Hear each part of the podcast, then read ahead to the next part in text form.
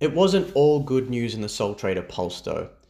50% of sole traders across the country said they had clients cancel or defer work due to Omicron, and 53% said that although nowhere is officially in lockdown, business conditions are similar to being in lockdown.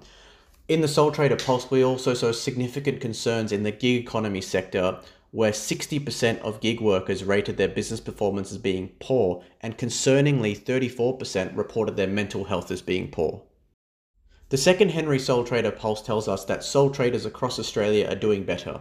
They rate their own financial performance as better, their outlook for the economy is better, and their own mental well being and satisfaction in life is better as well.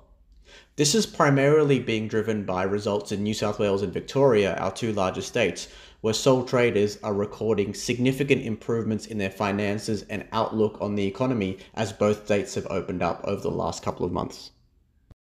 In the Henry Sole Trader Pulse, we asked sole traders from around the country what they want from the federal government in the upcoming budget.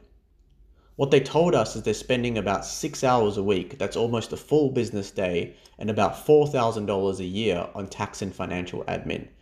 At Henry, we know what a significant burden tax and financial admin is, which is why we provide the service we do.